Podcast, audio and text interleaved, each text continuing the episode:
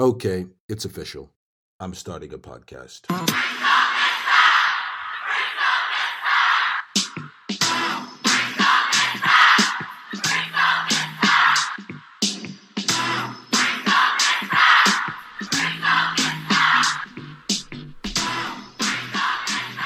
It was a cold and rainy June. Or maybe it was July. I can't recall. but 10 years from now, I want to look back and be able to say that was the moment. That was the time I did when I was afraid. I did when I didn't realize what I was doing. I did when I didn't know what I was doing, but I did it anyway. And it made the world of a difference. So I decided to start a podcast, the Making It Happen podcast, because I wanted to make a difference. I wanted my music to make a difference. I wanted what I was doing creatively to make a difference. So, so naturally, the first question that comes to mind is why a podcast? There are millions and millions of podcasts out there. There are millions and millions of blogs out there why do the whole podcast thing? And I consume a lot of content. I know I do. I should probably cut back on that. Uh, create more and consume less. That should really be a mantra for a lot of people.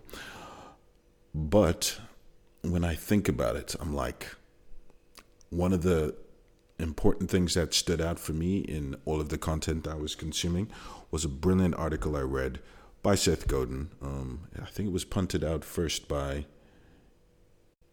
Pat Flynn, I think, who is himself a prolific podcaster. And the article was about how podcasting is the new blogging. And I agree. It makes so much sense. A lot of the content I consume is through podcasts and listening to them, listening to what people think, listening to how they unpack things. It just makes so much more sense if it's coming from a podcast. Radio had its heyday and was was very effective as a tool of communication, spreading the word, spreading a message.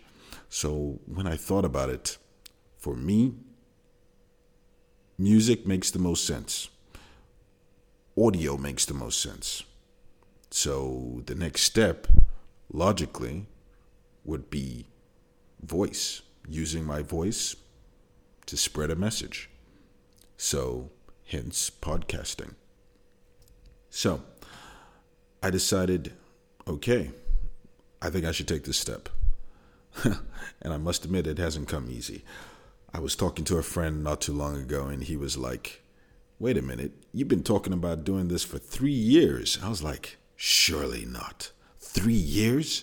I came up with this idea of saying, okay, let me start my own podcast show three years ago. I was like, oh man, my bad. I got to get jumping on this. So, yes, granted, three years ago was probably when my laptop crashed and I didn't have the means to be able to do this and the technology, but a lot happens in three years. And when the technology catches up, we got no more excuses.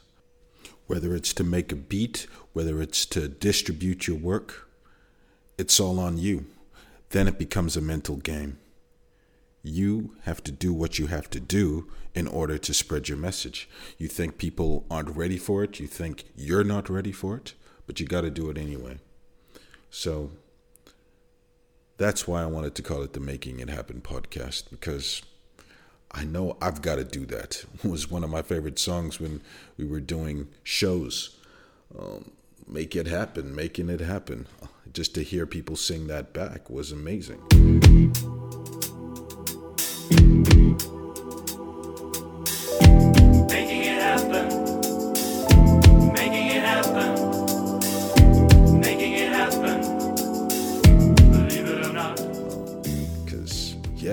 About taking control of your dreams, your destiny, and making something happen.